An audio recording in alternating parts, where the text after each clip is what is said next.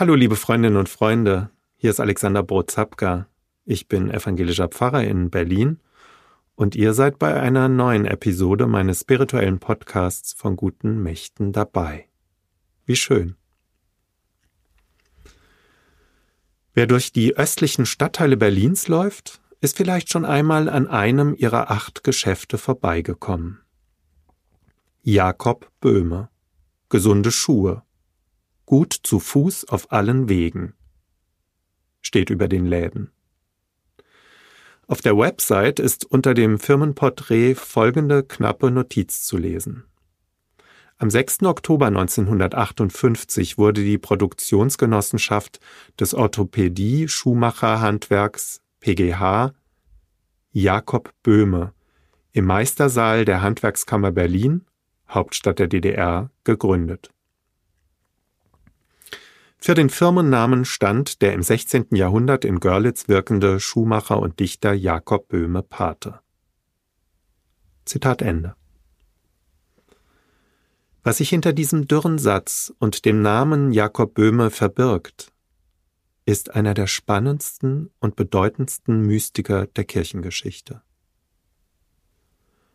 Ob John Cleese, der mal der Kopf der britischen Komikertruppe Monty Python gewesen ist und von dem ich euch in der letzten Woche erzählt habe, den Mystiker Jakob Böhme kannte? Er war jedenfalls deutlich mehr als nur ein Dichter, wie es auf der Website der Schuhgeschäfte heißt, die sich seines Namens bedienen. Und er musste seit seiner ersten Veröffentlichung den Hass und Spott seiner lutherischen Kirche ertragen. Jakob Böhme wurde 1575 in Altseidenberg in der Nähe von Görlitz geboren und wuchs in einer reichen Bauersfamilie auf. Als Kind sehr schwächlich, machte er bereits mystische Erfahrungen. Nach seiner Schusterlehre und den Wanderjahren eröffnete er in Görlitz eine Schusterwerkstatt und gründete eine Familie 1599. Dort hat er ein Jahr später sein bedeutendstes mystisches Erlebnis. Er sitzt in seiner Stube, sein Blick fällt auf einen Zinnkrug, in dem sich die Sonne spiegelt. Bei diesem Anblick erlebt er eine innere Entrückung.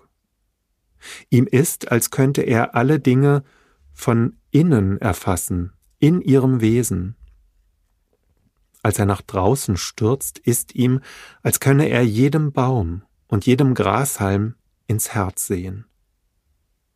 Eine ganze Woche hält die Vision an, und später bekennt er, er habe in einer Viertelstunde mehr gesehen und erkannt, als wenn er viele tausend Jahre auf hohen Schulen gewesen wäre. Jakob Böhme selbst schreibt Jahre später über seine Erfahrung was aber für ein Triumphieren im Geiste gewesen, kann ich nicht schreiben oder reden. Es lässt sich auch mit nichts vergleichen, als nur mit dem, wo mitten im Tode das Leben geboren wird und vergleicht sich der Auferstehung von den Toten. Jahrelang meditiert er seine Erfahrungen, bevor er sie schließlich 1612 in Aurora oder Morgenröte im Aufgang niederschreibt. In ihr erklärt er die ganze Natura zu seiner Lehrmeisterin. Gott ist in der gesamten Schöpfung gegenwärtig. In ihr ringen Gut und Böse miteinander. Es gibt keinen Geist ohne Leiblichkeit und keinen Leib ohne eine geistige Innenseite. Zitat der Leib ist der Seelenspiegel und Wohnhaus und ist auch eine Ursache, dass die pure Seele den Geist verändert. Jakob Böhme liebt die Bibel über alles.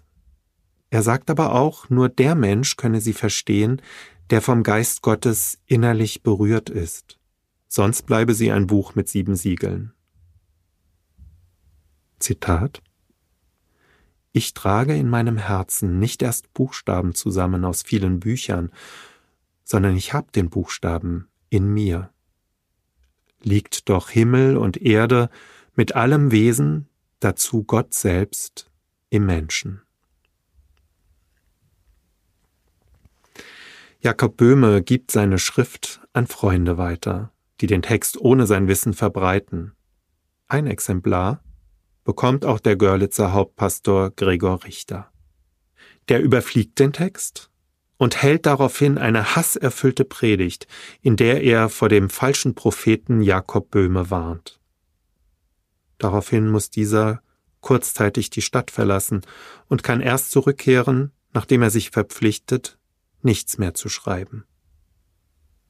Tief gekränkt hält sich Jakob Böhme sechs Jahre daran. Aber dann bitten ihn Freunde, wieder zu schreiben. Das ruft erneut den Hass des Hauptpastors Richter hervor, der den Pöbel aufhetzt. Jakob Böhme muss nach Dresden fliehen, unter den Schutz des ihm dort wohlgesonnenen Kurfürsten. Schwer erkrankt kehrt er heimlich nach Görlitz zurück und stirbt dort 1624 im Kreis seiner Familie und mit den Worten Nun fahre ich ins Paradies. 49 Jahre ist er alt geworden. Liebe Freundinnen und Freunde, das sind wirklich nur ein paar ganz dürre Sätze und Gedanken über einen der größten und tiefsinnigsten Mystiker, Sätze, die seinem Denken und Werk in seiner ganzen Fülle gar nicht gerecht werden können. Wahrscheinlich müsste man einen eigenen Podcast über Jakob Böhme machen. Ich möchte euch durch diese Episode ermuntern, vielleicht selbst ein bisschen auf Spurensuche zu gehen. Da gibt es zum Beispiel einen wunderbar spirituellen Film über Jakob Böhme aus dem Jahr 2015 mit dem Titel Morgenröte im Aufgang, Hommage a Jakob Böhme. Ein Film mit nur einer Person, wunderbaren Naturaufnahmen, in dem gar nichts geschieht und man nur die Stimme von Max Hopp hört, der Texte von Jakob Böhme einspricht. Für Jakob Böhme ist der Mensch selbst Teil des Ewigen und Göttlichen. Seine Ideen haben die frühneuzeitliche europäische Philosophie tief geprägt. Schelling, Novalis, Schopenhauer äußerten ihre Bewunderung. Georg Wilhelm Friedrich Hegel adelte Böhme mit der Auszeichnung der erste deutsche Philosoph. Und Angelus Silesius, über den ich auch schon häufiger hier im Podcast gesprochen habe, hat Folgendes zu ihm gedichtet.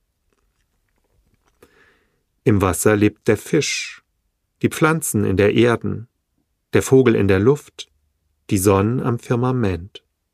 Der Salamander muss im Feuer erhalten werden und Gottes Herz ist Jakob Böhmens Element.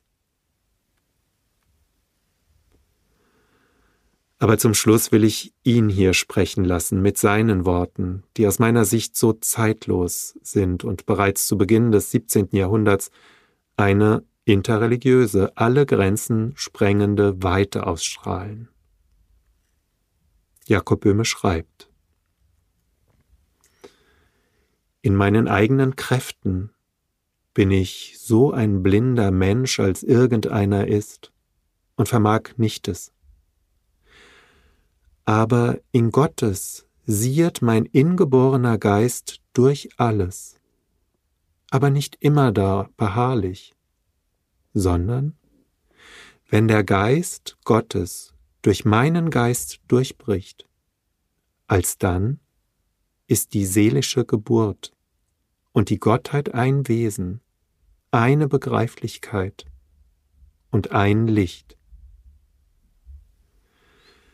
Nicht ich allein, ich also, sondern es sind alle Menschen also, es seien Christen, Juden, Türken oder Heiden, in welchem die Liebe und Sanftmut ist. In dem ist auch Gottes Licht.